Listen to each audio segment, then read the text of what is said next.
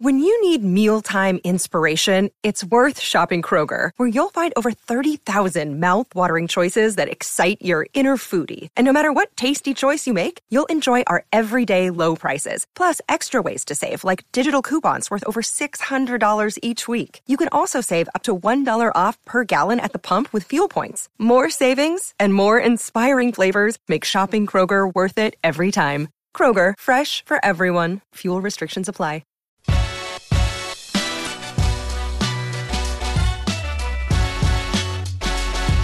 Coffee and Cream on Hale Varsity Radio with Andrew Rogers and Damon Benning. Hurts is back. He's going to go with the draw. He's going to run. He's going to score. Jalen Hurts. He's healthy. McKinnon sprints in motion to the near flat. Mahomes now steps up in the pocket, throws late, wide open, back in the end zone. Touchdown, Kansas City. Marquez Valdez-Scantling on a six-yard touchdown. Pump fakes to the right. Oh, got him. Throws to the end zone. It is caught by Hayden Hurst. Touchdown. Bengals. Burrow sucked the Bills in with the pump fake, and Hayden Hurst was wide open at the goal line. Purdy out of the shotgun. Kittle and Juszczyk are right. Uh, Ayuk the other side. Handoff McCaffrey. Touchdown! San Francisco! Hey, good morning, everybody. Monday morning here on Coffee and Cream in the morning on Hale Varsity Radio, powered by Currency. Damon Benning, Andrew Rogers, live from the H and H Chevrolet stage at Hale Varsity Club. Uh, Robbie did a pretty nice job filling in for me on Friday, so I, I thought I'd try to fill in my beard a little bit to try to pass like Robbie, hey, but how, I don't I don't think it. I how don't long it is that going to take to grow? Let's this just, let's just right here, it, yeah, months. Yeah. Well, I'll get scolded by by my mom to to shave before I even get it to be good. Nothing says twenty-six like getting scolded by your mom. And I'll listen too. I'll listen. She'll what? be like, Andrew, shave your face. I'll be like, sorry, Mom. All right, I'll go upstairs. I'll go upstairs right now. Listen, listen. She doesn't like. Um, she doesn't like hair. No, she just she likes the clean cut look. My dad's like a guy that shaves every day. He will never have a five o'clock shadow. He will never even have a shadow. I'm just telling you. With a name like Barry Rogers, he probably has a glow, an aura, if you will. So that is an all-American superstar, clean-cut, shaven name, mm-hmm. Barry Rogers. Yeah. I'm, it's so- I'm telling you, he sounds like a closet superhero. So insert yourself into my family here. This is how weird okay. we are. We like sing his name because we know it bothers him. So leave it Barry Rogers, Barry no, Rogers. It's like, I can't even do it. My voice is already gone. It's so hoarse. I don't know why it's hoarse either. Spending all that time in the loo this weekend. Yeah, you know, um, but we just sing to him in a high-pitched voice, and it's to the it's to the tune of Carol of the Bells, the Trans-Siberian Orchestra song. Yeah, I don't know if we could hang out. It's like it's like my name is Bear, my name is Bear. It's like so we just go through that, and uh, let's ju- let's just say we could start a band. We could yeah. start a family band. We could be the Von Trapps. The Von Trapps. Yeah, not to be confused with the Von Erichs. Yeah. That's, are you a wrestling guy? You know, no. I just well, a lot of tragedy too. So you don't want to be those. You don't want to no. be that family. No. Um. Neither. Safe travels, though. No Safe flight, travels. No flight cancellations? No, we flew Southwest, believe it or not. No flight cancellations. Although, I'm really good about checking in for my flight before I leave. I'm shocked. I am not so good about checking in when I'm supposed to come back. I Because I, I'm in the... I'm in the heat of doing a bunch of things, and then all of a sudden, five hours later, I'm like, no, I know I'm going to get the C boarding group, and I, I did. I watched uh, a piece last night on the news about the horrors of losing luggage. Mm-hmm. Um, and it was predominantly Southwest of all those cancellations Good. a month ago. And, you know, th- this this particular lady and this family has a tracker for her luggage, so she finally found it after a month, which would be... Oh, very, like an AirTag. Yeah, which would be very stressful. You know, very stressful. Those instances, too, I, I know a buddy that lost a camera on a flight one time, and he was in baggage claim services, whatever whatever it is, mm-hmm. for two hours yeah, when we got on a trip. That's only happened to me once, uh, and it was a late flight. It was the latest flight. Matter of fact, on that flight coming back, I was um, I saw Bomack, who is Terrence Crawford's trainer, and Terrence coming back at the same time. So we kind of chopped it up in the airport, waiting for mm-hmm. luggage, if you will. It's very stressful, but what I learned to do since then uh, is the necessities. So the, the, the good stuff is always with me, and I keep my shaving kit, like my hy- hygiene kit, with me in my backpack, which is huge. Because a- outside of that, I'll I'll figure out the clothes and shoes situation. Yeah, and, and that's a big thing because I don't do that. Yeah, I have. So to. If I lost my bag, I lose it all. Yeah, and I, it's uh, go to the store, pick out one of everything. I see. I have. To the hotel. I travel with. I keep one in the in the truck. Just shaving. Really? Kit. Oh yeah, everything. Couple. I got a I got a vitamin kit, toothbrush, toothpaste, powder. Uh, mouthwash. You, if you ever had your car sh- searched, people would be like, do you live in here? Well, I just think you just never know. Do you have a microwave in there? No, that'd be nice, though. And I, I'm struggling. There's a couple things that still have to be fixed on my car. I have a, just annoying stuff, right? Like first, total first world problems, like this S O S thing where you can call if it's an emergency. Like the OnStar button. Blinks red. And on my dash, it shows up like as a hazard. So the chip for that or whatever is like. Forever. I feel like for, that's for, more for, of a problem for, than just like an everyday thing in your car. Dude, like, is, is something wrong with that? We're going on like a week now. And the other thing is very, Shane, you can relate to this. So in like newer vehicles. Uh-huh. The tire pressure thing is very sensitive. Mm-hmm. Mine so, actually needs to be inflated. My listen, back right. I'm coming up at like thirty-two P S Is, and it still comes on. So yeah, it, I think it's where I they set the the pressures for everything, and then it goes from there like as the benchmarks. I have to redo that. It just too. makes me laugh how everything needs a recall. Like, you get a new car, and it's because they don't really know if yeah. the car's going well, to fully is, work. It's like, ah, it, you got to recall. We got a new part for you. Yeah, if you breathe on it correctly, like, it mm-hmm. doesn't work. Mm-hmm. Go back to making old cars like they did in the eighties, real they, steel. You know who can make cars work? Dingmans. Yeah. And so, you know what? I That would have been so convenient if they could have, like, fixed the motherboard and stuff in the – but that's not really what they do. Like, you have to kind of go – you have to go back to the dealership, which – Yeah, no, could be mm-hmm. a while. Well, and if you need any car auto repair, at least because of weather conditions that drove you into a light pole or just because you have the S O S signal going off on you it's at a, all lot, times. A lot of little things. It's a strobe light in D B's car. Go to Dingman's Collision Center. They've got you hooked up. They work on all makes and models. They have four locations. You can find them re- really anywhere in town in Omaha. Visit dingmans dot com to schedule an estimate today. Now, here's where I thought I was on a reality T V show this weekend. So we're flying back. We're in the Chicago airport, Midway, and these three blonde women were just arguing. And it it was more of like the it, the eighth grade to high school teenage girl fight, right? They separate from each other. They're sitting in How different old? parts of the airport. These ladies were in like their like late forties, okay. early fifties. Okay.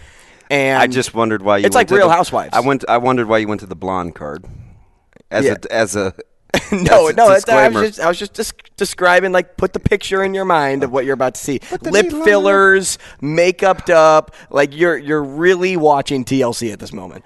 And uh, I thought Ashton Kutcher was going to jump out at any moment. Okay. But this one blonde woman walks up to the other one, and they're talking about how they're fighting over her brother. Um, like, I don't know if one of them was married to the brother and they got into a fight and she, she's like, I think I deserve an apology. And the other one's like, I'm not doing this here. And they are just combative toward each other back and forth. And she's like, she, whatever her name was, I'm not doing this here. I'm not. Do-. And that girl kept trying to like poke the bear because you could obviously tell the one that didn't want to talk was the one that was ticked off. And the other one, the apologetic one that, in turn, made you want to apologize to her. Do you, you know anybody like that where you, you're wrong, but you end up getting the apology? Yeah. I had an instance like that at the Golf Simulator bar this weekend, too. The lady brought out – so I ordered a wrap. Pretty easy, pretty standard order, right? You get a wrap, you ask for if you want it on white or wheat, and then the side. So I said, I want a wheat wrap with waffle fries. I got a white wrap with tater tots. So, like, something was wrong with either you put in the order wrong or they messed it up in the kitchen. So I just told her. I was like, hey, you know, it's not a big deal. I'll, I'll like, still eat it, but I just wanted to let you know, like, I wanted this and this. And she's like, well, I worked at the hospital for ten hours last night. So, um, yeah, it, it's been so long. So thanks for telling me that I, you know, expletive up. And I'm like, um... should I apologize to you? No. And then, but then, oh, but for me, I am Mister I'm Mister Well, you're not going to snap at me, and I'm not. I'm not just going to sit here and take it. And so I Mister said, Cla- Mister Clapback. Oh my goodness! So I said, well, I mean, did you give your patient pudding when he wanted Jell-O? Like, what are you talking about here? Like, oh, you swear to God, swear to God, because I'm like, wait a second, you got it wrong. I'm going to tell you, you got it wrong. I didn't say like, hey, give me a refund or anything. I didn't say I wanted waffle fries, too. I'm like, I'll eat it. I just wanted to let you know, like, hey, I got something different. And if it was a mess up in the kitchen, you can address it. No, she made me, like, want me to apologize to her. And so I'm like, oh, well, I don't do that. Well, there is a, there is a nursing shortage. Maybe it's maybe it's high-level hey, stress. You know what? If she wants to work for ten, twelve hours, and I, and I am very much appreciative of anybody that works in healthcare. But I didn't I didn't ask you if you worked in healthcare and that you deserved a high five for it. I gave her a high five ha- for it. Hashtag be all kind. I all I did was say, hey, I, I ordered this and you gave me that, and then you, you pulled the healthcare card on me. Guilt? Yeah, she she made me she wanted to try to make me feel bad. Did you put did you have on your Teflon armor of righteousness? I feel like I needed a bulletproof vest with how many shots were trying to be fired at me. Shots fired, shots fired. I feel like a penguin. It's kind of like everybody else this weekend, or if you were ranked number one or number two in college basketball. And I watched that game too. It was T C U K U at the bar, and there were a ton of K U fans for some Always. reason. Always, I mean, like, mob all deep, over the place. Mob deep. And that game wasn't even close. No, pillar to post. I was watching that game real time, and I'm, I think my mouth dropped open. So, you know, once T C U went on the seventeen oh run, and you could, like, hear a pin drop at the fog. And I think in the back of my mind the whole time I thought K U was going to make a run because they came right back with a little mini run of their own. But T C U just wasn't having it, man. The mm-hmm. barrage of threes. There were some crazy college basketball games. Uh I watched Wyoming, Colorado State. Wyoming, not very good. I think they had five wins total. Colorado State, pretty good. Um, end up losing that game fifty-nine fifty-eight. Choked it, choked the lead late. Uh, Marquette. I'm telling that's you. That's your team. There's something about them. I shouldn't say that's your team. That's the team that you've been high on. Yeah, there's just something about them, right? They sent a message on the road, and I think we forget that they're top twenty-five. Mm-hmm. Uh, How about Maryland almost pulling off the upset last night against Purdue? Maryland is a nuisance. I so it just seems like like if Lawyer isn't getting it going from range, I don't know. Like Purdue seems like they're just going to play close games because they pack it in and they play through the post. The other thing is how scary. I'm going to stay on them and. Xavier Johnson isn't even healthy yet. How scary is Indiana when they get going? Race Thompson played just for a smidge, and the place went crazy. Trayce Jackson-Davis going bananas. Three first names. Shafino starting to really play well. I mean, and Michigan State jumped out early in that one, and Indiana was having none of it. Uh, came back to send a message going away there. That That's not a team that I would enjoy playing. Mm-hmm. And they finally took care of the basketball. Nebraska – Um, wow, they turned Penn State over more than you thought, so you figured they have a chance. Then the scoring went dormant. Uh, it, the, the Big They were Ten, playing from behind the entire game. Big Ten is nuts, but maybe not near as crazy as the Big East. UConn got their get-right game against a a bad Butler team. What is going on with Butler's offense? It's a bad team.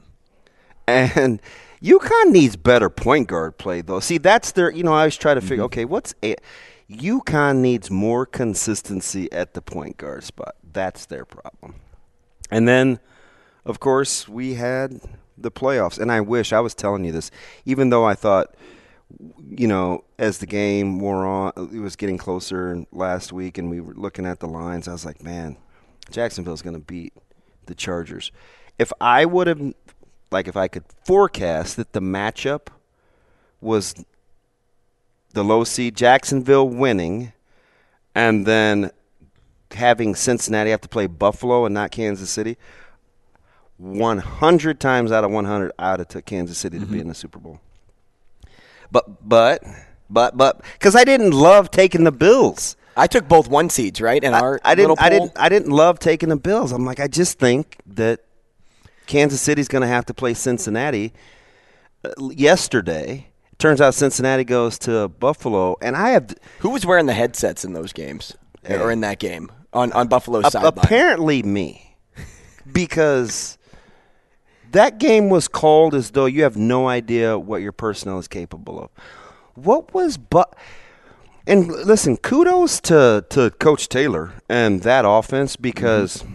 they ran the same four, three passing concepts. Taylor?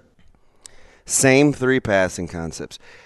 Joe Burrow could have a check down tomorrow if he wanted it and know that it was going to be there. And he's just unflappable. You but, would have thought that O-line was the Eagles' O-line.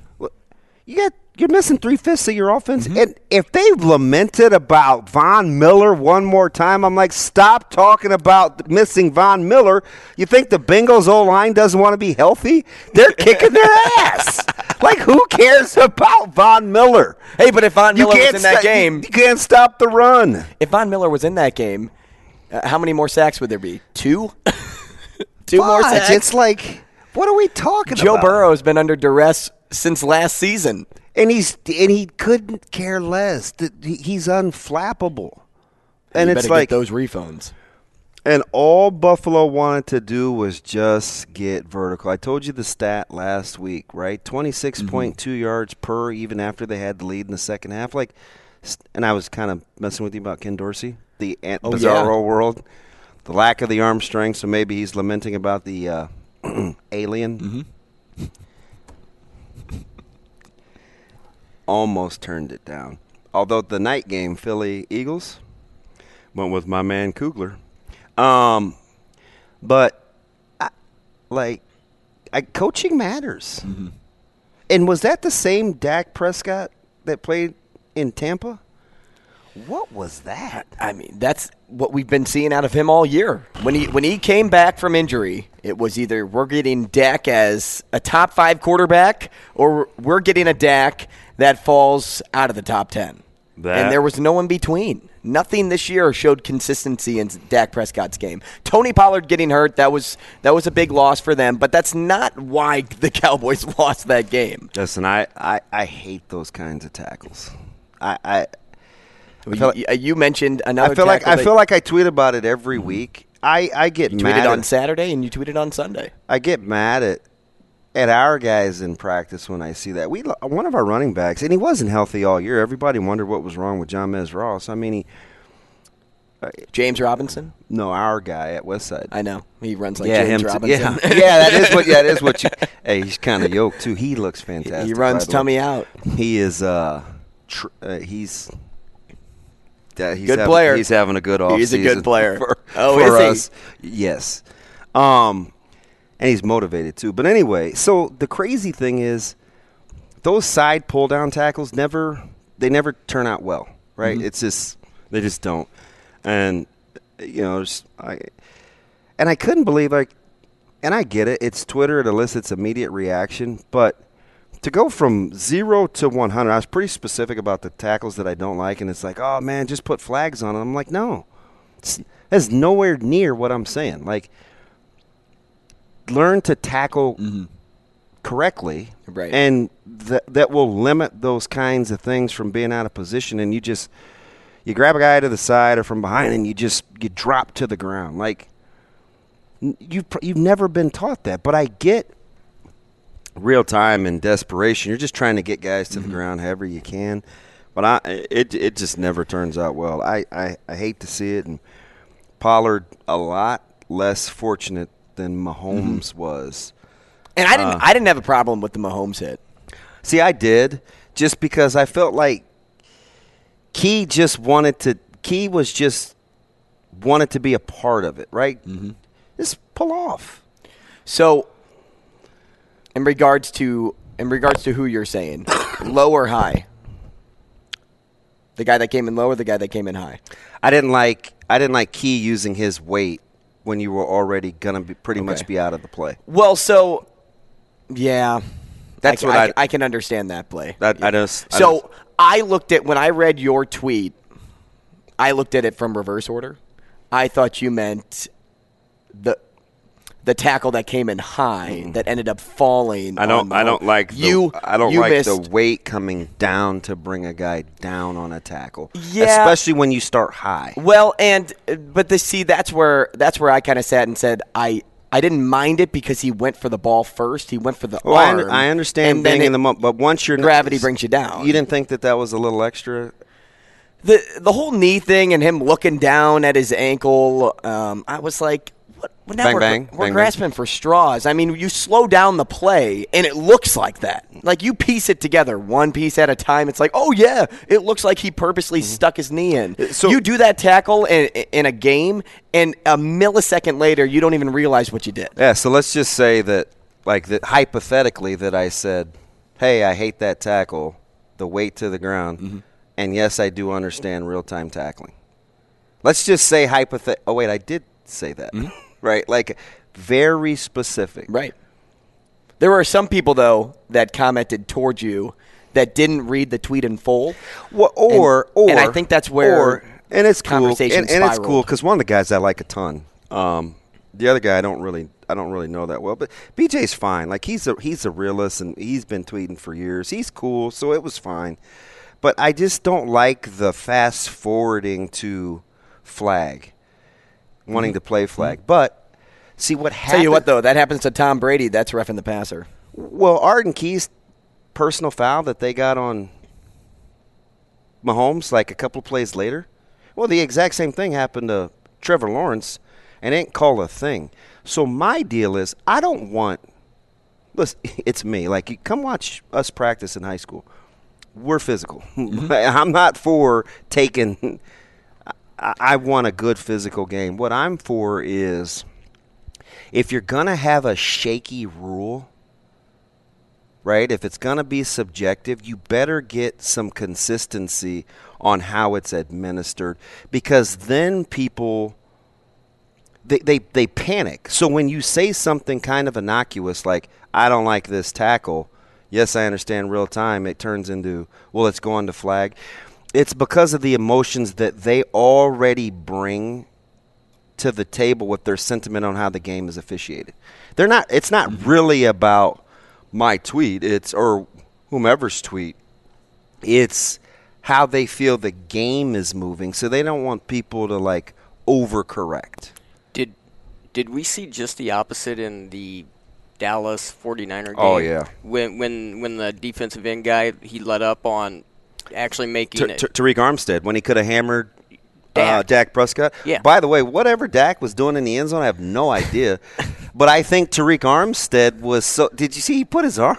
Yeah, he put his arms mm-hmm. up like yeah. Because don't you don't want you don't want to touch him anymore. Because he was high though. Right. Right. So, but he, he had never Tariq. He was he was upright. Right. Right. So I think if he was down and his head was mm-hmm. down, like maybe through the sternum, he probably would have felt better. But I mean, Armstead's yeah. a long and guy, I, and I understand why he was high because if Dak. Makes a move. He should have thrown, yeah. too. You're, you're thinking you're going to get You're up. thinking you're going to yeah. block the pass. Oh, totally, totally. But what was Dak doing there? In that moment, can you imagine rolling out in the pocket in the end zone and then just taking a hit? How about how, I, jink, how, about how I jink Schultz? I was hyping him up because I like mm-hmm. Schultz is going to be a good tight end. He made some does. money for one kid on Sunday. Did you see that first touchdown parlay? I don't know what was going – yes, you degenerate. Yes. I was laughing, too, on Twitter when you said, well, only if it was hockey. I was like, please, man, are you fooling? Get out of here. Hey, lots more to cover, and I'll tell you next here on Coffee and Cream.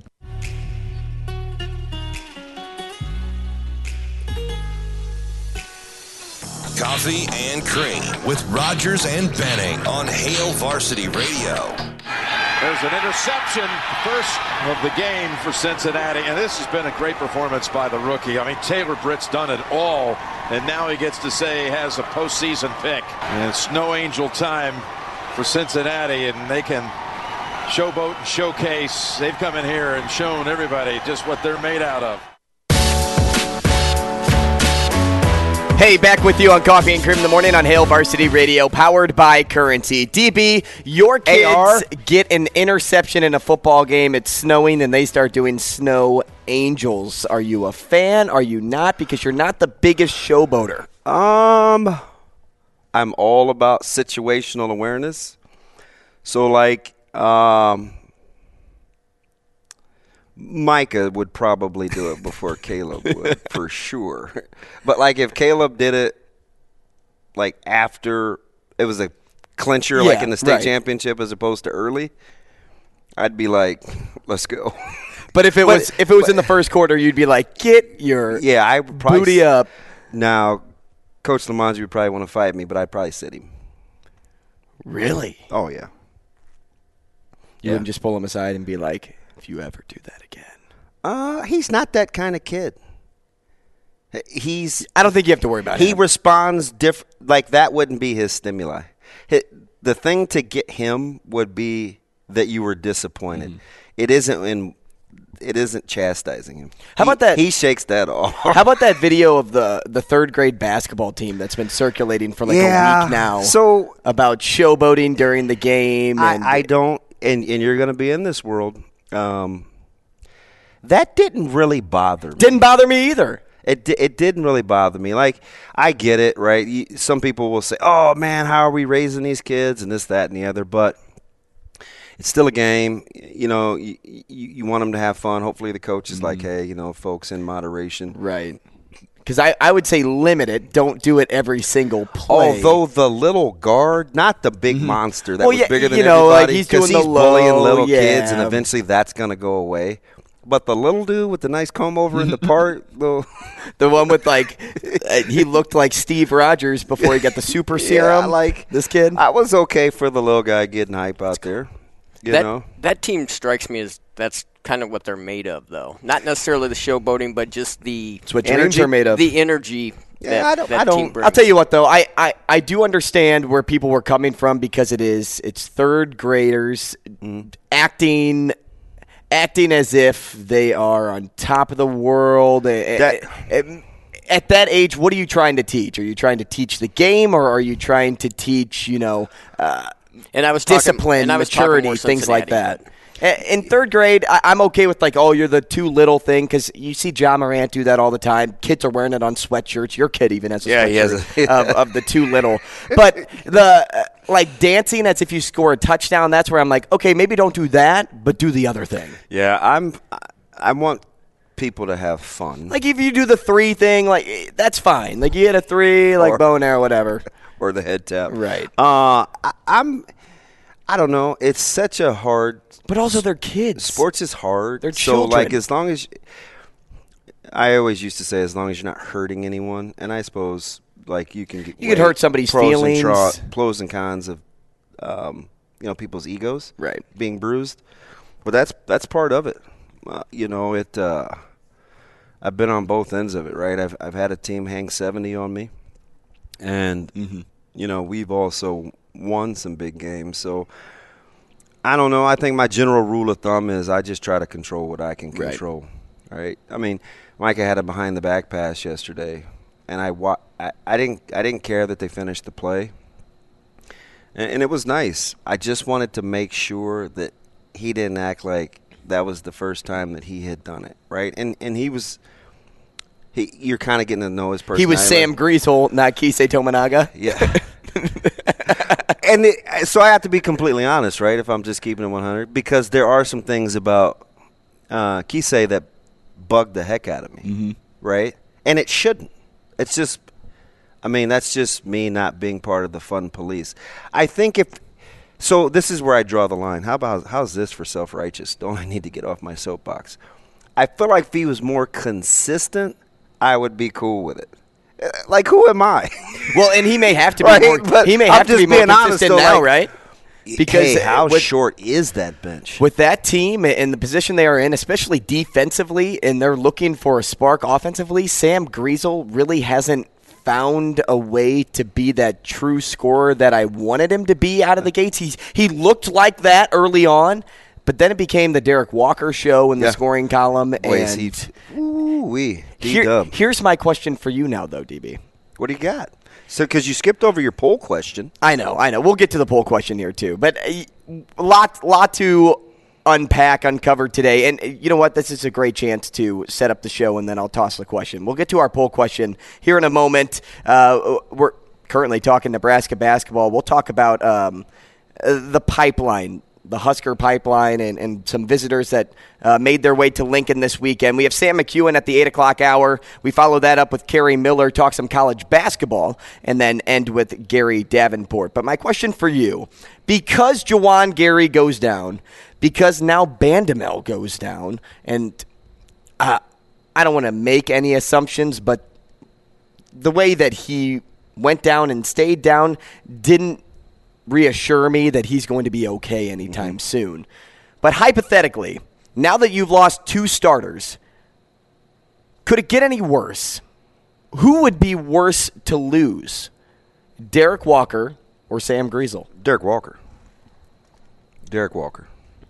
Because he gets buckets easier, and he's one of your few remaining bigs. He's the best two-way guy Nebraska has remaining. And And and Fudge, I mean, I, I don't know if Coach Hoiberg was having a moment of, hey, I feel for you. Old school Sheila E., Shane. You don't know who Sheila E. is, but she sings this song called I Feel For You. I feel for you. Baby, I love you. Anyway, he's cool with moving Northwestern's game back to Wednesday, which I'm like, okay. I'm looking at his team's health, maybe fatigue. He's got short numbers. Maybe the day benefits him. But the time slot got moved. Mm-hmm. So now we're going to F S two. Northwestern, I think, is playing. Northwestern's got Wisconsin today, don't they, Shane? Sure do. Would you, I, sorry, would I've, you have, would you have done that? that? Shane, Andrew, Andrew, Shane. Didn't it get moved? Well, twice. But Wisconsin, Northwestern go today. Mm-hmm. So if you're Coach Hoiberg, are you – and that's why I almost moved Jacob because we have N E B preps later on, but he's got the presser later. I'll be curious to see why Coach Hoiberg was so accommodating. You know what I mean? I mean, maybe it was – maybe he needs – maybe they need the rest. But the health situation, it doesn't speed up – it doesn't ex- expedite Bandamel or Gary or – you know what I mean? Yeah, you know – for me, it would seem like that. You're you're looking out for your team versus the latter. Doing them a favor. Right. Um, but in any case, I think Hoiberg wants to play no matter what. Um, he wants this team to compete every single day. Um, I don't know if there's a hidden agenda there. Would you have, would you have been accommodating? Yeah. I don't know. I, I think so. I would want to think so. I probably th- – I, listen, I, I'm pretty honest, right? I just told you I was like I'm shallow, so certain things bother me that shouldn't. But uh, I think I would have been too, right? But how are we still where Northwestern is having their schedule compromised due to illness? Like that part – So so that's the part I'm like, okay, the, the end mm-hmm. for me doesn't justify right. the means. I'm cool with moving the game back, but I'm not cool with how we got there. Mm-hmm. Because I think you got to you got you got to fix the protocol. I'm there. Right? There should be I think there should be a price to pay. Cuz it's not like so UConn didn't get wasn't afforded the luxury of coaching without Hurley. No, he was sick. He mm-hmm. he had COVID. He couldn't right. he couldn't coach. Then he comes back. He's yep. wearing the mask around his players. It's not like UConn could say, "Up, oh, we don't have our coach, man. We don't. We're not playing." Yeah, Creighton didn't stop playing when Kalkbrenner was out. Uh, and by the way, speaking of which, remember I told you that Omaha World Herald doesn't have Joel do enough. Read the piece on Trey Alexander. Loading it up. Hey, way good. And he's way good altogether. You know how you said Derek Walker. I think. I think. I think I'd say Sam Griesel would be a bigger loss. Well, we almost never agree, so I would expect that. Um, and the reason for that, I don't know if there's another player on this team that can handle the ball like I he know. does. I know. Listen, I so I'm with you. I am. Yeah, but I can, I can only evils, see right? I can only see Oleg out there so off so right. much. Right. Well, playing and in the post. And how's Nebraska going to get easier yeah, baskets? You're not going to get points without Derek Walker. At least he you're can, not going to at least get he the ball can back to Derek down Walker without Sam up. Griesel, right? At least you can get him the ball on the elbow, right. and he can he can go to work. Yeah, lots you know. still to get to on the show today. We'll talk Husker football next. We'll get to Sam McEwen at eight, and we'll also hit up our poll question. So lots more to get to. Stick with us. It's Coffee and Cream.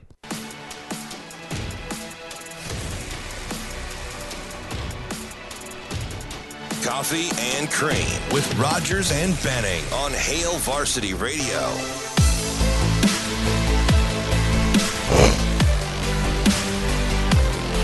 Hey, welcome back. It's Coffee and Cream in the Morning on Hale Varsity Radio, powered by Currency. Live from the H and H Chevrolet stage at Hale Varsity Club. We're happy to have you with us on this Monday morning alongside Damon Benning, Andrew Rogers. And uh, we're in Omaha, but some people were in Lincoln this weekend. And uh, that includes a, a grouping of recruits, one being another offensive lineman.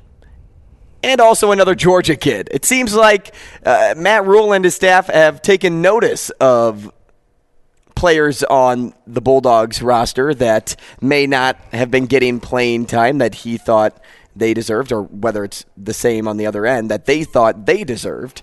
And so he's gone after the national champions to help it's, rebuild it's, this it's, team. It's all about connections. I was messing with him this weekend. I said, I was like, hey, man, do you – Coach Smart have like a secret handshake or part of the good, you know, the the good guys club? And you know, he explained that they just have built good relationships. He's got good rapport with a couple guys in their staff, and and and that's what it is in the, in the help me out business. And I'm gonna go back to something he said to me. This was probably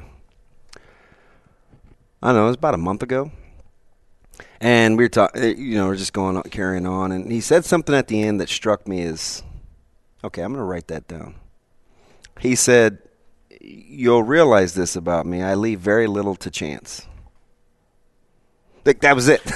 And like, I remember as, you as, saying that. As, right? I told you that. And I was like. Three as, weeks ago, yeah, a month as ago. The, as the kids, well, it was about, we were talking about Z. We were talking about. Oh, yeah. Remember? So it would only been a couple of weeks yeah, ago. Yeah, so that's before the breaking news. But anyway. Um, right. I, So I'm like, that's one of those things like that I that I made mental note of, because that's the one thing that I've said since, um, and I'm not trying to like go all the way back to, to Coach Solich, but since Coach Solich left the University of Nebraska, I've I've seen I've seen it all, right? I've had decent relationships with almost all the head coaches, some better than others. And the one thing that I rest in is this job takes a grinder, right? You've heard me say this. That's the word I use. You have to be, you have to be a grinder. It's a greasy, grimy job. You have to, you have to really work at it, because all the things that made you great thirty years ago aren't really in play except for the fan base. That's the one thing that is portable over the last, and it's fifty years of success, right? Because you have to go seventy, seventy-one. Fan base was great then. They're great now. The fan base was great in the nineties, in the eighties. They're great now. The fan base was great in the the, the nineties. They're great now. Still avid support. So that's the constants. But every everything else is gone. The ability to get Prop forty-eight guys, the ability to go into the South and, and be like the savior and, and uh, for lack of a better term, kind of white knight this thing where you get kids out of situations that they that they want to get out of. Like all all kinds of schools can do that now. The couple of times where you're the marquee game on television, all of that's gone. So you have to get back to good old-fashioned work. And quietly, Drew Down, not only do I think he's a grinder, you know, because he's just kind of edgy by nature. For as cool as he is, like, Yeah, listen, he's st- still the East Coast guy that can go to Trenton and Newark and Roselle and Philadelphia mm-hmm. and be okay, right? That can manage the worst rape scandal in college athletics and get all your guys in a, in, in Waco to toe the line. He's still that dude, right? For for his cool, mm-hmm. where he was at he's, track this He's year. Got a backpack of skills. Right? He's He's still that guy. And quietly, you know what else he's doing that's a pretty good blueprint? You go ahead. You want to say something? You know what? He gravitates to the comeback. Dude, think about that. That's why I like. Think about that for a second. Everybody out there, the Art Briles scandal for one, right? He gravitates to bringing that program I can fix back, it. I can fix right? It. Then he goes to the to the N F L, doesn't make it work. Goes to Nebraska. He's gravitating back to his comeback. Then he the, goes the job at Temple, the, and the job at Temple too. But then he goes to Z. Then he goes to I G C, and then he goes to Eric Gilbert. Three guys that weren't all playing football the entirety of last season. He gravitates to the comeback. And better who does, yet. Who does that sound like? That's what I like. I like. Better yet, Nebraska's in comeback mode. Hey, and so he so I think I think they work hard. Like, I just don't think you can be on that staff. I told you last week the story of Coach White. He shouldn't have even been in Omaha. And not only is he in Omaha, he's going to multiple schools and he's watching Metro Wrestling, right? It's it's really daddy daycare, but he's like, hey, you know what? Great I'm, movie, by the way. I'm only fifty miles away. Let me go get busy. Kids will be okay in school. Mom's doing her thing, holding it down back home. And mom, wife, the kid's mom. Right. I'm with you. I'm with you. I was there. So, um, and guess what else they're doing? They're going to be at close to one hundred guys on scholarship, potentially. Now, they have to get down mm-hmm. to eighty-five. eighty-five. But guess what I like? Same thing I said about Coach Bolt in baseball. S E C mentality, you want to pare it down, you got forty guys and only twenty-some are going to play. Hey, let's compete. That's what I like mm-hmm. that he's doing. Because ultimately, when you're building a culture of toughness and resiliency, you have to be a fat trimmer. You, you you don't get out of bed and and get in the kitchen as a master chef and only get to work with the finest ingredients. You probably have had mm-hmm. to trim some fat along the way.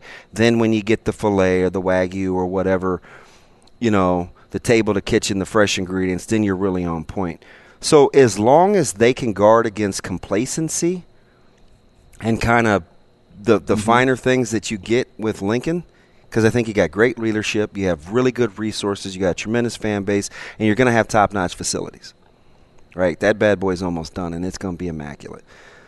So you ne- it needs to be about competition. Hey, congratulations to Team Sanford, you know, Phelan's team, one point this week in, competi- in competition week. Wait, we're competing daily? We're competing daily to win the week. Those are the things that I like reading, because if you want to replicate some of what you were able to do, it was a game of attrition when Nebraska was on top, and they they would grind. You were afraid to be the first coach to leave. You were afraid to be the last or the first position group off the field. You weren't the one that was going home before the last guy had turned out the lights, because it made you feel some type of way. If you can generate that kind of culture, I don't know how it equates to wins, but you give yourself a chance because you have to work. You've been outworked. You haven't been, for the most part, you haven't been out-talented, right? Mm-hmm. You've been outworked. You've been out-coached. If those things you can mitigate, you give yourself a chance if you're going to keep continuing to stockpile talent, and they'll get to the number. I don't. Oh worry. yeah, it, I don't. It's easier to add to eighty-five, but it's better to cut down to eighty-five. And and I think for all, we're I don't think like if we're up in arms over how to get to the number, this was pre-U, but six seven years ago we we're up in arms. That that Coach Pelini only has like seventy-six guys on scholarship. Oh, that's self-imposed probation. We need more numbers. Blah. And then you'd get the other guys or gals that would say, oh, man, you know, we're good, seventy. now that we're over and we have to trim down, that's not a problem. Mm-hmm. Do you know who it's a problem for? Folks that don't like competing. That's okay. Yep. That that's put them on the field and let's see who keeps their scholarship. Spring ball will sort itself out. Mm-hmm. It just will. You'll find the it, guys that want to be there, and that's what spring used to be for. To stay and be it there. Wasn't for having mm-hmm. scrimmages at you know flag touch football right. at the at the end. Like when you're trying to grow and groom a program, I don't care if it's business, if it's athletics. Even if it's in your family, there has to be some degree of healthy competition. And it doesn't matter who it's between. It can go coach to coach, coach to player, player to player, admin to coach. Competition is good. That administrative staff, they need to compete daily. Hey, this is who we want to be. This is who we desire to be. This is the model behavior we need to have. Coach Rule is going to be, and that staff is going to be keeping track. Hey, you told me. Hey, you told me you were going to. Same as Trev and those guys can look at Coach Rule. Hey, you told me. Mm-hmm. You told me. I'm keeping mental note. Coach Rule talks to the players. Hey, I told you. I told you. Players are keeping track. Right? That's competition's good. It, it, I don't think anybody can argue that it's not good. Now, you, when it crosses over into being paranoid, it better be a healthy paranoia because sometimes you need to sit Madonna a little. But for the most part, man, like they'll get there. The, you look at no that problem. Wide receiving room, yeah, there'll be some guys going home. No question. It's already deep, and, and it's getting deeper and deeper. You, you look at that secondary. Eh. Speaking of wide receivers, and I know we're kind of pressed for time. We're talking to Sam McEwen next, so we can continue conversations like this. But how about Malachi Coleman's debut at the Polynesian Bowl? Yeah. And you talked about liking things to read. How about the national writers comparing him to D K Metcalf? Listen, so here's the thing that I like about that, and I'm going to land the plane the same place I started. He's exuding what everybody that was criticizing him, which I still think is a vocal minority. Like, we blew this, we blew it way out of proportion. ninety-eight percent of the state of Nebraska, Nebraska's fan base, wants Malachi Coleman to be good. Mm-hmm. They do, right? So, you know what he appears to want to do? Compete. And he's okay with placing blame on himself when things aren't aren't trending and, and, the direction people think they should. And that's all, that's all I even think the critics mm-hmm. want, right? Compete. Sam McEwen's next.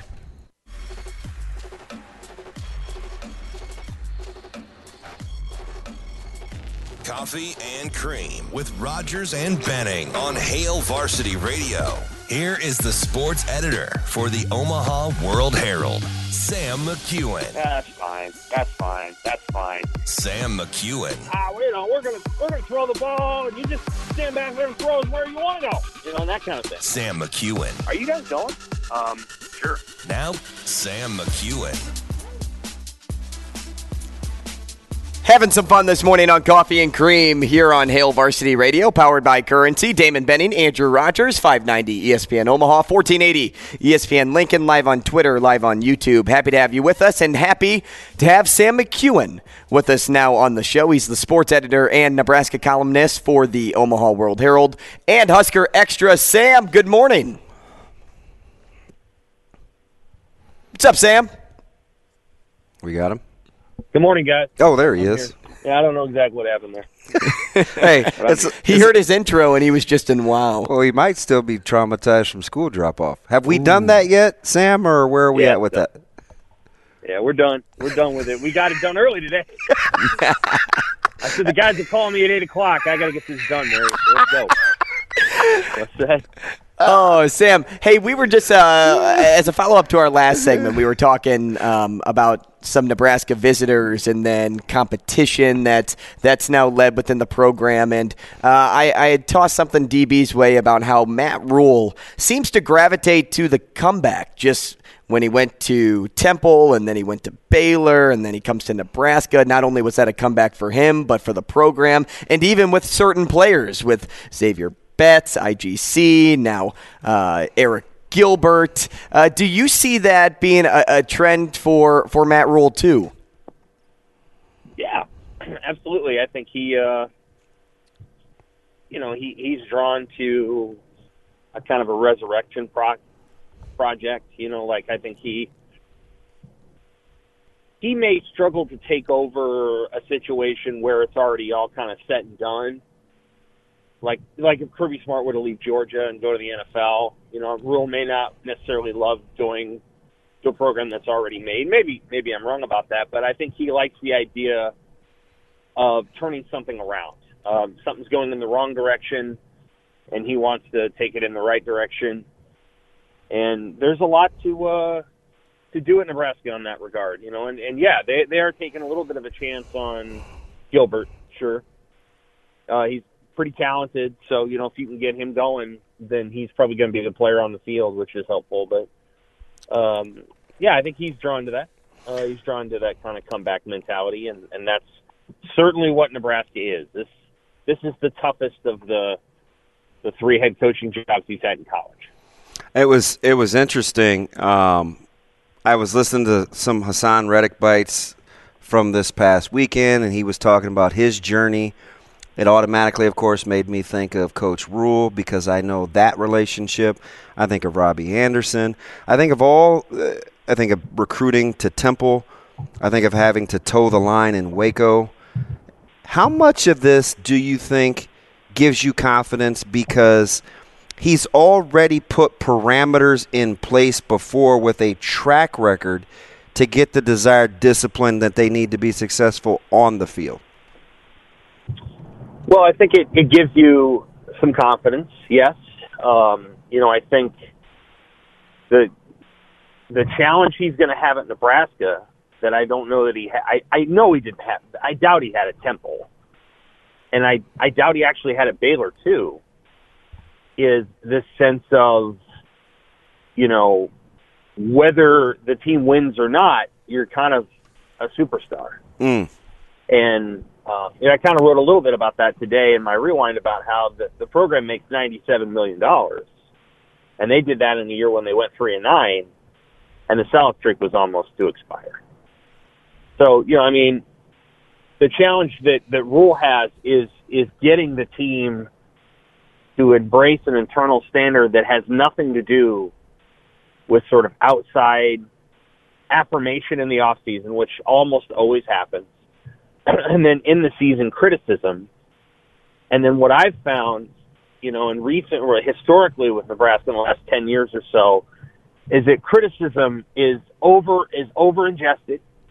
And then that becomes part of the narrative that, that people don't appreciate us and nobody but us. And, and then that's not a helpful impulse either. So Rule has to try to change some of the wiring there. And, uh, That, that to me is going to be a challenge. I think I think Scott struggled to do that. You know, I, I think um, what Scott wanted was, and you know, and you know more about this than I do, is I, ideally Scott Frost wanted a team that was sort of loose and tough and didn't give a crap and, you know, and just kind of played fast and, you know, shut out all the outside noise.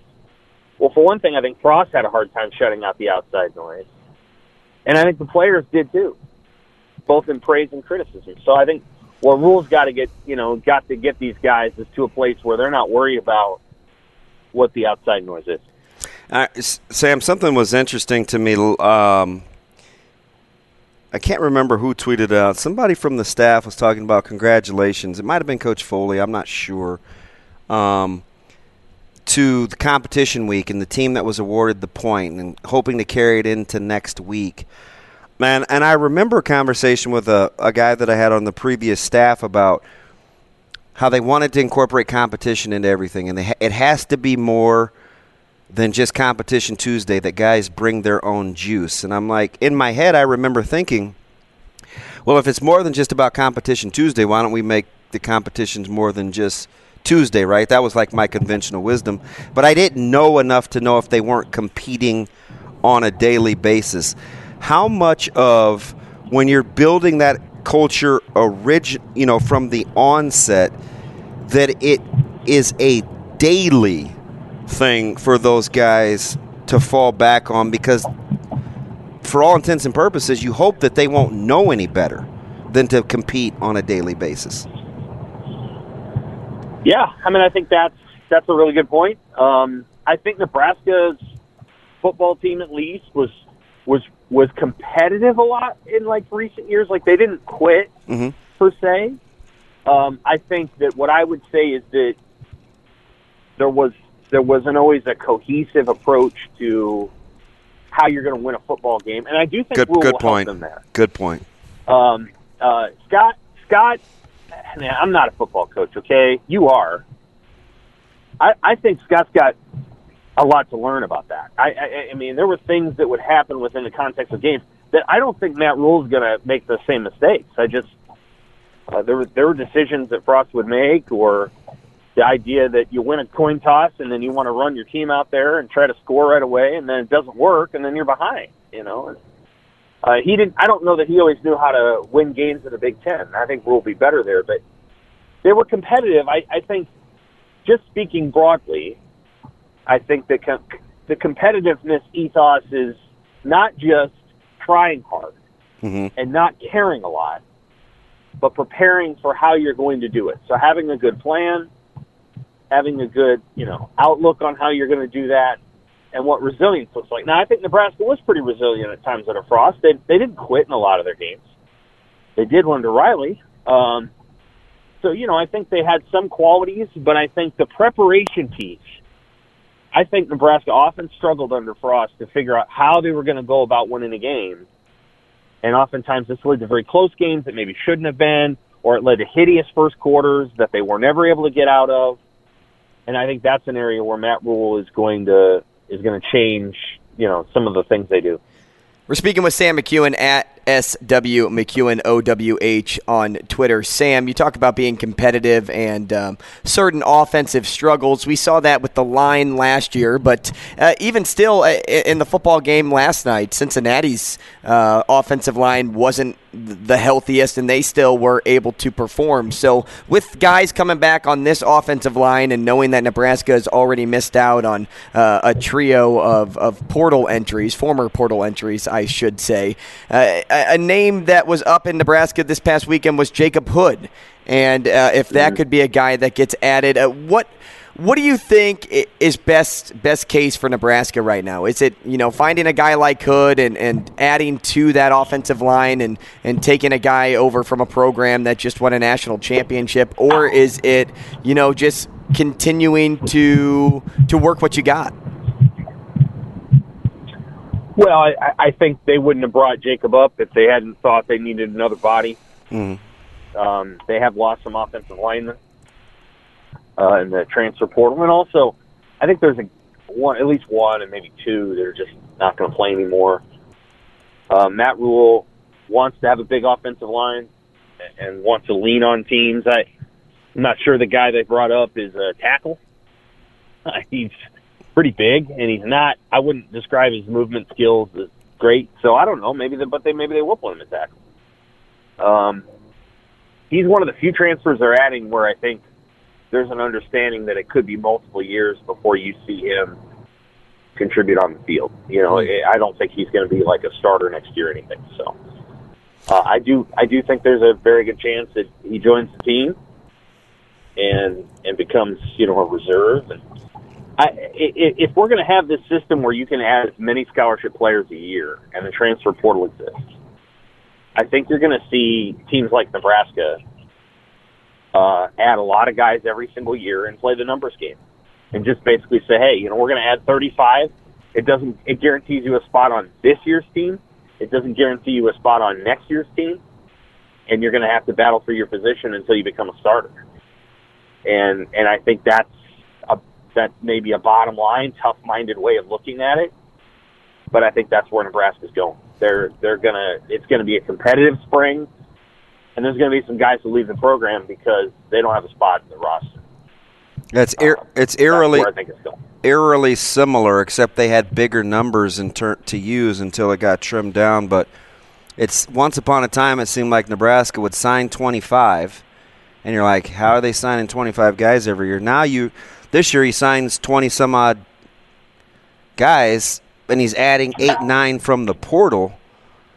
I kind of like the fact, Sam, that I don't think any good chefs can cook without knowing how to trim fat. a good point. Yeah, well, you know, I mean, they're going to learn, I think, pretty quickly. I every addition, I think, probably has a spot on next year's team. I don't know that they have a, like a spot after that. And there's some guys that have returned to the program who, um, you know, may want to stay in the program, but but may find that they're fourth or fifth string, and and they're, you know, the writing is on the wall. And you know, I think you're going to see a little bit of that with walk-ons too. How advantageous, Sam, do you think it is that the new coaches get the ten scholarships, where you can keep guys on scholarship, but they're not playing football, where that can buy you some, well, you don't have to go home, but you just can't play football? You have to retire. Yeah. That, yeah. yeah. I think that's good. Um, you know, there, there's there's some kids that um, clearly their future is in something else. Uh, it's not going to be in professional football, at whether that's at the uh, N F L or C F L or uh, X F L level. And that that's an opportunity for those guys to, you know, to pursue that without without losing, you know, their their status as a academically or as a scholarship athlete. Yeah, that's, it's you got to do that sometimes. It's just interesting, right? Because with only thirteen real seniors that can exhaust eligibility, mm-hmm. one of them's, you know, uh, Marco Ortiz. He's got a long snap. Two are Braxton Clark and Tyreek Johnson. We haven't seen Tyreek Johnson since I don't know when. Uh, one Hunter Anthony, Stephon Wynn Junior Um, you know, like s- some of those guys, Sam, for as young as Nebraska is in some key spots, they appear to be old in the middle. The redshirt freshmen, the sophomores, and the juniors. You have to like the way that that's trending, don't you? Yeah, I do. I mean, I I, I don't know that I, I – I think the defensive line is – is a question mark and, and needs to, you know, needs to be, needs to be watched closely. Um, I'm not really of the thought that it's just going to be a plug and play on defense. I think when you change your scheme and mm-hmm. um, the Big Ten offenses last year were historically bad. Like, you're not going to get another year like that. It, it's just very unlikely. I'm not saying we're going to go back to twenty eleven offenses when they were really good. But although, this, these were historically bad. Although, Sam, hang on. Let, could I make the case that Wisconsin and Illinois and potentially Northwestern, I get, I, I agree with you. I, you know, Iowa should be bad, but Purdue's going to come back to the pack. Wisconsin's starting a new offense. Illinois will be playing a new quarterback without DeVito. Are you sure that you that you see an uptick in offense across the board, or just not as bad as it was a year ago? Well, I think that's a reasonable question. I, I think Wisconsin will actually have uh, a more explosive offense. Well, just um, flipping over to air raid, huh?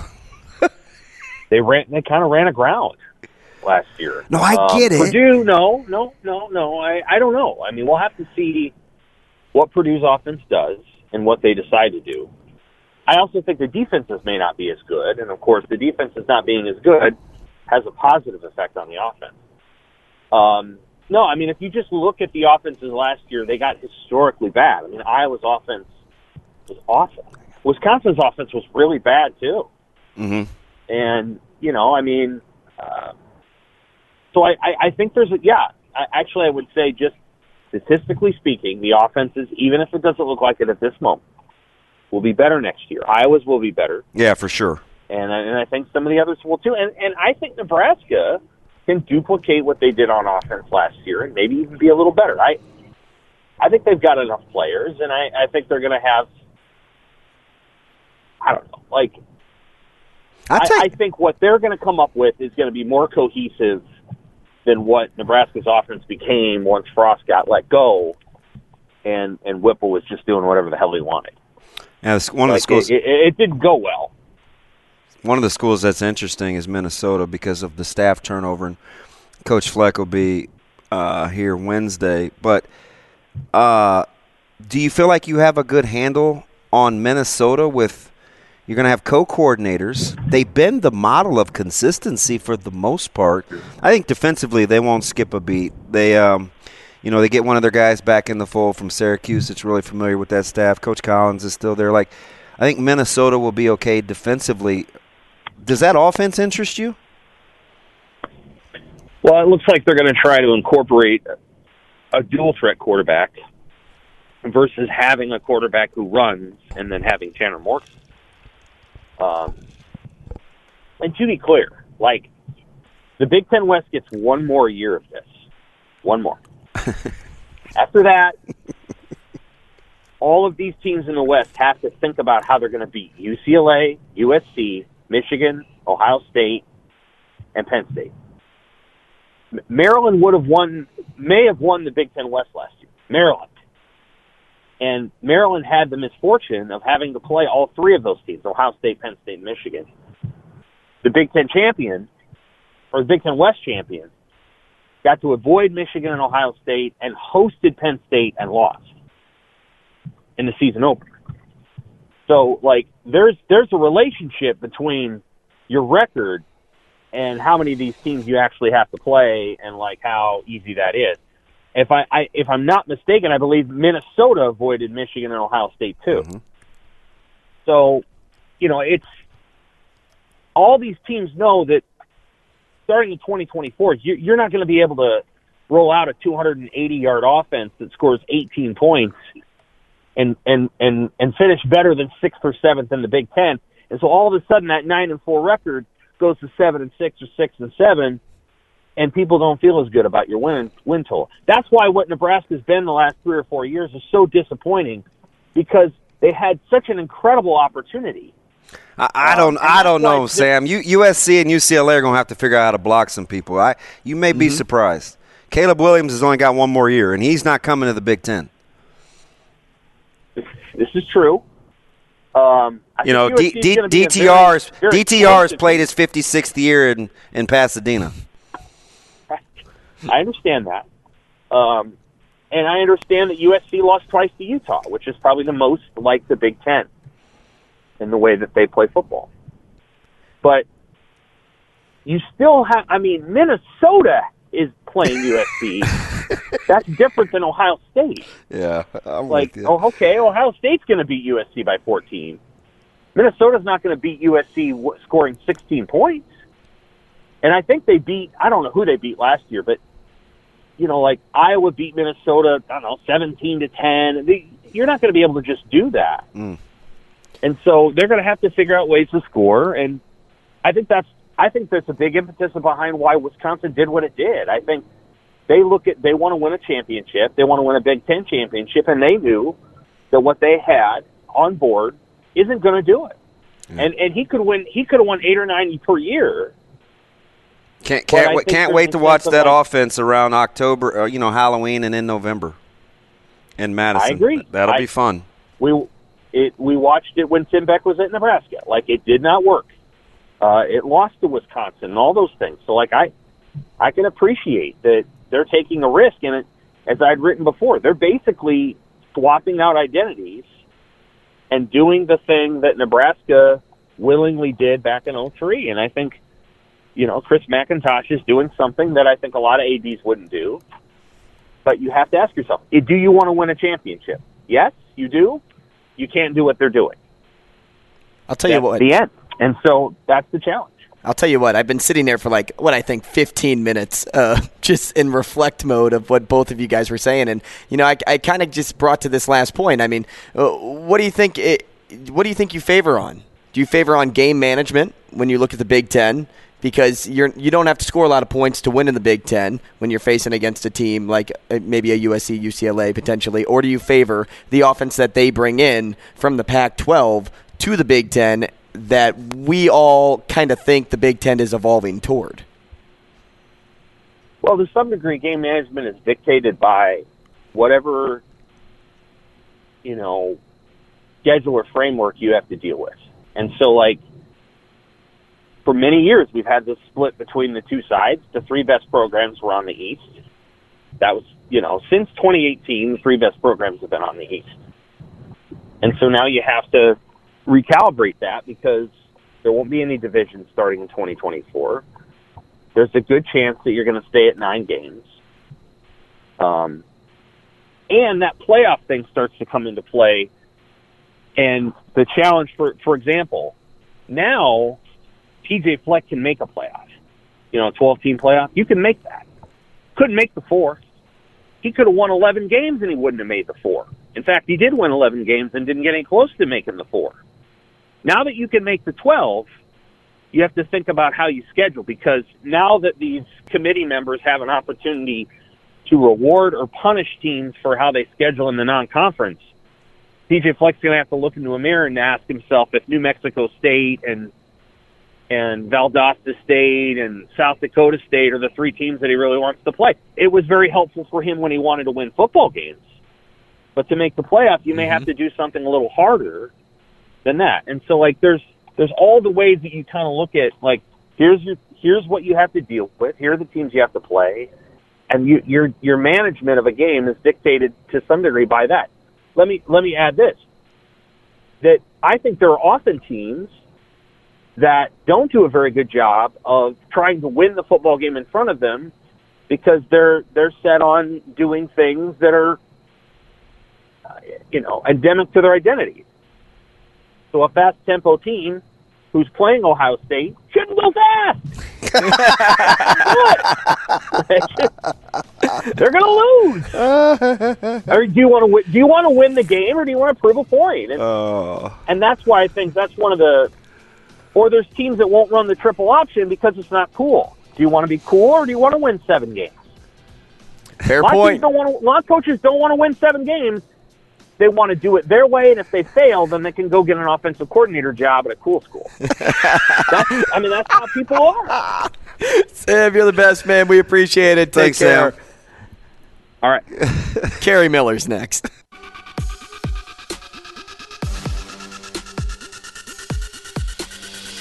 Coffee and Cream with Rogers and Benning on Hale Varsity Radio. And J Q. J Q with it in the right corner. He'll drive it in the lane. Beautiful pass. Gurley for the flush. Mitchell trying to back McInnes in. Shot clock's at five. Pick and roll. Black to Mitchell. Pinions open in the corner. Three ball good. Miles Wilmoth in the corner. A three-pointer no good. Rebounded by Jackson. Great pass, Hawkins. Hawkins stuffs it home.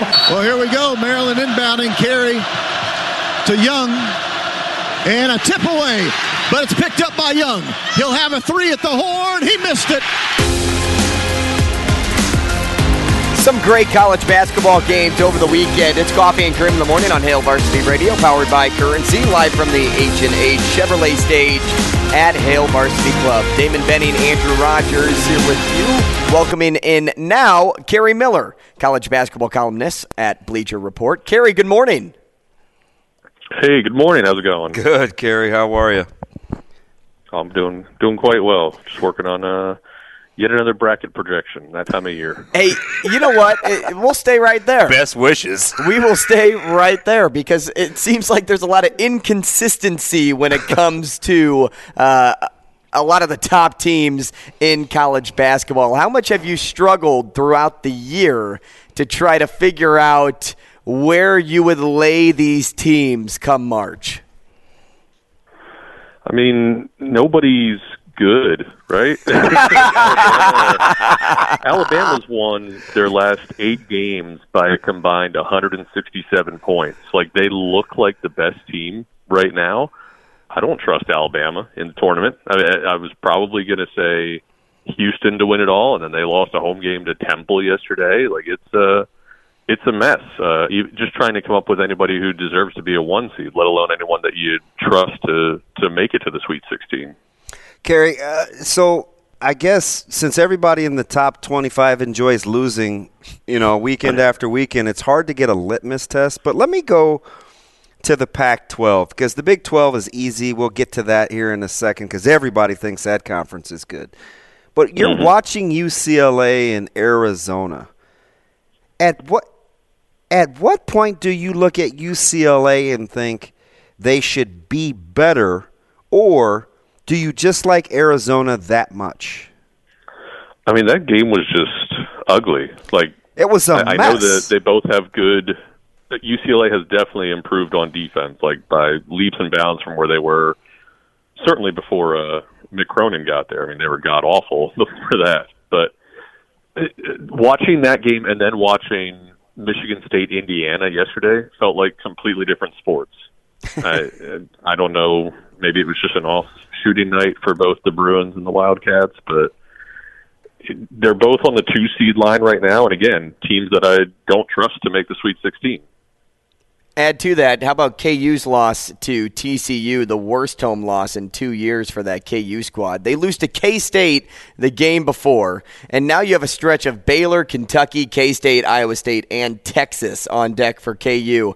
Uh, you start the year, what, was it sixteen and oh, and now you're on a, a, a two-loss streak. You're facing off against a lot of these teams in either the Big twelve or now the S E C uh, in regards to Kentucky. And you, where do you where do you kind of place K U into the mix of all this stuff? Because now that they've lost two straight, there's no way you can keep them up in the top five. Yeah, I mean, they lost uh, lost those two games to Kansas State, T C U. No bad losses whatsoever. Mm-hmm. They still have they're tied with Purdue for the most quadrant one wins Um, in the country, at least as of yesterday. I haven't looked this morning.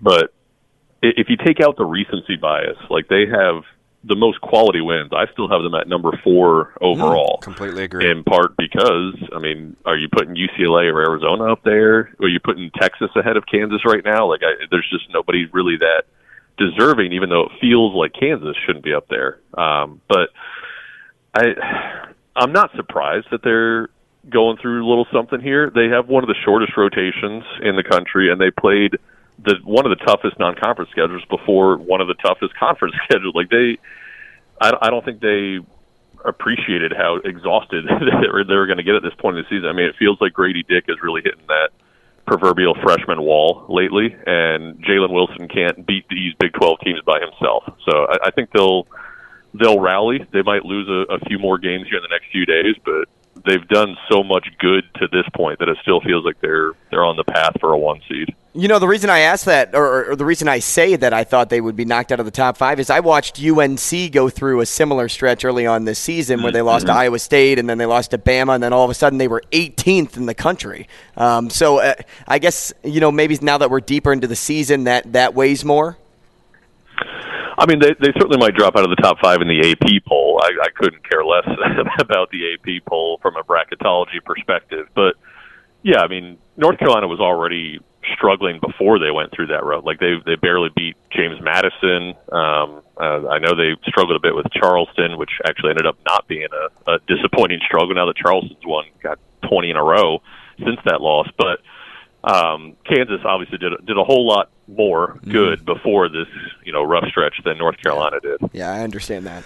Kerry, let me ask you something, because you mentioned Indiana, and I was tell in the first segment I was telling Andrew, when they're going and Shafino is playing well, I know they're not going to get X back for a while, but let me let me ask it to you a different way. Teams that probably need some consistency at the point guard spot to really cement them. I submit to you, Indiana, with Trayce Jackson-Davis and potentially a healthy Race Thompson, UConn, who's been shaky at the point guard spot, and Kansas. One of those three teams, if they get some steady, consistent quality play at point guard, who do you like? Can I, can I add Gonzaga to the? Well, isn't that and, and something? yeah, yeah, completely but, yeah, agreed. Say, but I, I think Gonzaga's. But I I think Gonzaga's one of the top teams in the country still. Yeah, I mean they had that bad. What was it? Loyola Marymount, I believe, beat them uh, in the kennel. Just yep. Never happens. Broke like fifty different streaks all at once. But I, I I'd say of those three, I, I still trust Kansas, even though Harris has been not great lately. I know he got hurt yeah. uh, in the Kansas State. It looked like he might have gotten a concussion, but then he came back, so I guess he didn't get a concussion unless he's got Tua Tagovailoa's doctors. Who knows what's going on? But I, I think the they have the you know Jalen Wilson, aside from Zach Edey, Jalen Wilson, National Player of the Year right now.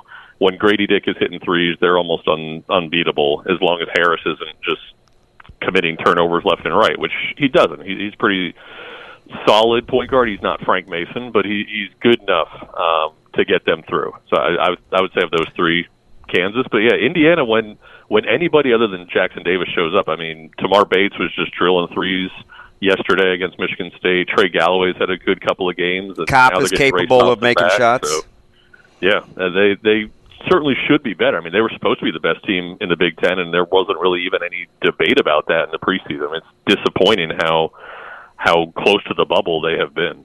What does UConn do in the backcourt to provide them some consistency? Mm. Uh... I don't know. I mean, Tristan Newton looked really good early in the year, and now that's kind of obviously fallen off a bit.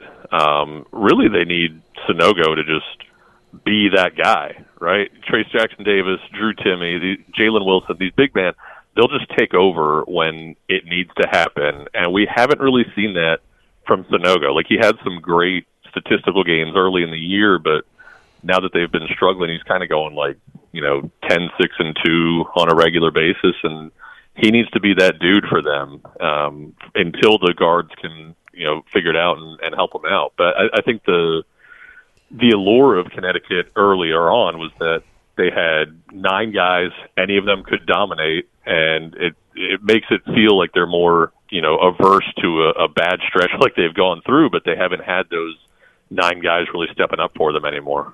Hey, Kerry, um, about a minute and a half here. Uh, keep it in the Big East. As you look at Creighton, where do you have them in your bracketology report, yeah, and how point. important um, is the stretch in February for them to, you know, kind of gain? Yeah, they gain can more sta- momentum. They got, they got they can stack some wins here. Yeah, they're they're definitely the toughest team right now. Right, I think they're twentieth in the net. Uh, the the quality metrics, you know, Ken Palm and whatnot, they're on average around fifteenth. So, you know, the, the predictive metrics say this is a Sweet sixteen caliber team. The resume says this team might not belong in the field. I have them as a ten seed right now, uh, and I'm not even, you know, really taking into account the that Ryan Kalkbrenner was out for three of those games that they lost uh, during that six-game losing streak.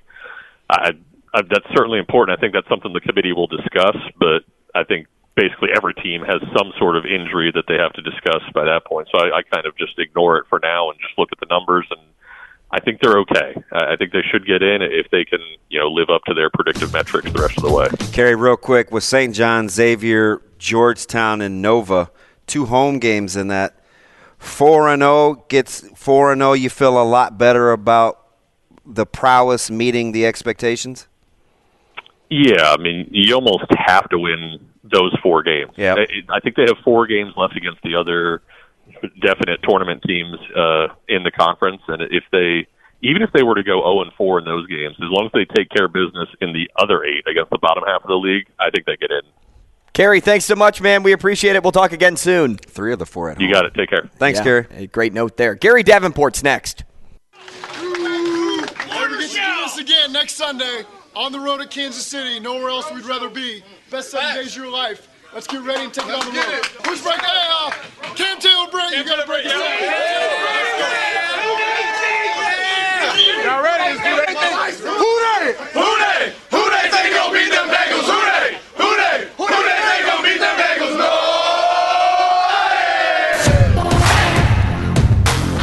No! I think the answer to that question is the whole world, because tickets were being sold for that K C Buffalo game prior to the Buffalo-Cincinnati game. And all bias aside, I think we over – because he's had some, you know, clock management things, and, you know, Cincinnati was the streaky team last year, and we said, oh, are they really that good? And kind of, oh, by the way, mm-hmm. uh, Zach, Zach Taylor and that coaching staff – had a day yesterday yeah. coaching circles around Buffalo. Like, I think we kind of understated or understate the camaraderie and what he means to that team in terms of their leadership, because he appears to be the perfect guy for that football team. He he is the older Joe Burrow on the sidelines. Like, he's cool, he's calm, he's collected, he can be a little cocky in times, he can be confident in other times, and he can also back up everything that he and says and does. How about my favorite? Um, this because last year and the year before last, I, we did a top five of guys that I would take off Nebraska's current roster to play that I would play with. C T B, mm-hmm. Cam Taylor Britt was in that yeah, well, top five. Think about what he means to that team. Just, just just knowing his personality, right? He's feisty. He's competitive. I always said he was a better athlete than people really gave him credit for. Like, oh, how fast is he? How? I'm that on all that's fine. I mean, he's answering those questions too. He's close, and I was saying this with with Hap on social media yesterday. He's close. Another good stretch run here, half a season. He's close to becoming a steal in the N F L mm-hmm. draft. A steal in the N F L draft as a fairly high draft pick, right? Was he fourth round? Was K- was C T B fourth round? Cam Taylor-Britt? Yeah. I thought he was earlier than that. Yeah, I'm probably shorting him. I'm probably shorting him. Was he third? I thought he was a second. Ah, that sounds high. I could be wrong. No, no big, big deal. deal. That sounds high. Could be wrong. Nope, he's a second rounder, sixtieth pick. Close to becoming a steal. sixtieth overall pick. Mm-hmm. Do you? See, I like the games within the games, right? So, I, full disclosure, I fell in love with watching San Francisco's run blocking schemes in the second half. Because once – I don't know how you don't fall in love with them every single time they play football. But I'm not even watching the – like, I don't know. Like, I'm not all that fun to watch games with sometimes because I'm watching other things other than what's going on, sure. where the ball is. Because I think the bigs will take me to it. And after McGlinchey got Reggie White humped, like, it seemed to wake him up, right? Because Micah Parsons put it on him, and it was trending on Twitter. And I'm like, you know, I got to – you got to slow down the monster that is Micah Parsons. You got to run the football. Dallas got in what I call two two eyes. That means they put their D tackles head up over the guards. You don't. I don't know how much you see it. It doesn't seem like you see it a ton um, anymore. But I watched San Francisco in the second half make all these little schematic changes, and I like the the game within the game, especially up front. Just like I like how they moved C T B all over the place yesterday. Sometimes he's outside the numbers. Sometimes he can get in and play over the slot. He's good in run defense. Um, he, he's probably in the last four or five years of guys, of competitors, he's probably the most competitive person that Nebraska had on their roster. He was like that in practice. He was like that in games. He responded well after being benched. Remember the famous mm-hmm. fair catch, not fair catch, running it out of the end zone. It was the first points that they gave up in that season. He had a little talking with Coach Chenander and those guys early on. Had to rest for a little while. He come stay over here, and he bounced back to ball. I, I said, you know what? That cements my love. That cements my love for a guy that it doesn't always have to be rainbows and butterflies for him to function. Mm-hmm. And that's a guy you do not have to babysit. Cincinnati, I'm telling you, they're coaches' dreams. You could walk away. Say, I want these drills ran. I'll see you on Thursday, and I don't have to worry about a thing. It'll get done. That's C T B. We're waiting on uh, Gary Davenport, and we're trying to get him on. We tried to get him on last week, and if we hey, can't, we'll so keep apologetic. Trying. I, I thought know. we had him. I know. We'll keep trying. Hey, keeping it with C, uh, C T B here. If you had to redo the twenty twenty-two draft and you're looking for a corner, C T B was the ninth corner off the board. Now, you don't put him above Sauce. You don't put him above Stingley Junior, although he could compete up that high. After going ninth, where would you take Cam well, Taylor-Britt? Would you take him before? Give me the give me the rundown of corners. So it went it went Stingley I first and then two, yep. Sauce, yep. and then it went McDuffie to Kansas City. I like McDuffie, mm-hmm. though. Okay. It went um, Kyer Elam. Is, is that Elam? Elam. Elam, Florida corner, S- went start, to Buffalo. Starting to play better. Right. But I w- right now, I'd take C T B above Elam. Kyler Gordon to the Bears. I would have taken I've C T B. I've taken C T B. Mm-hmm. Um, then you have Alante Taylor, Taylor. New Orleans. Uh, out of Tennessee. Push. And did I miss one? I feel like I missed one. I mean, yeah, he probably moves up. Andrew Booth Junior to the Vikings. Yeah, I'd take him out of Booth. He can do more. So Cam Taylor-Britt already seems like a slam dunk. He's for I'm, t- I'm the telling Bengals. you, he's you he's a player. To, you don't have to. He's a competitor. You just trust that he's going to find a way to mm-hmm. get it done. And I, I'm riding with those guys, right? It's like I just got into this knockdown drag drag out argument at the barbershop the other day, and we were talking about high school quarterbacks and this, that, and the other. And, you know, somebody was coming as as as I was leaving, and it was, well, you know, such and such isn't that good, and look at such and such's offers. And I'm in my head, all, and I'm not, because it can easily come across as just vouching for your guy. But listen, what are the things that I gravitate towards? I, I want competitiveness. I want winners. I want guys that I don't have to micromanage, that don't care about the fluff. So for me personally, and this is just on a high school level, I'm riding with Anthony Rizak, right? Like, I'm taking the guy mm-hmm. that I know goes to get work in, that competes, that finds ways to win over some other guys that may get a lot more fluff, right? Because right. he's right. a winner. I'm I'm ta- I'm because oh, I just think coaches think, and this is how C T B is, right? And you don't have to ride the upside of like a Taylor or an Elam.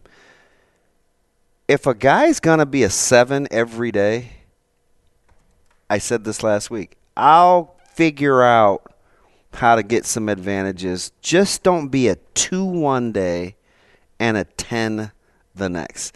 Those guys drive coaches crazy because you wait around and you coach around waiting for a ten.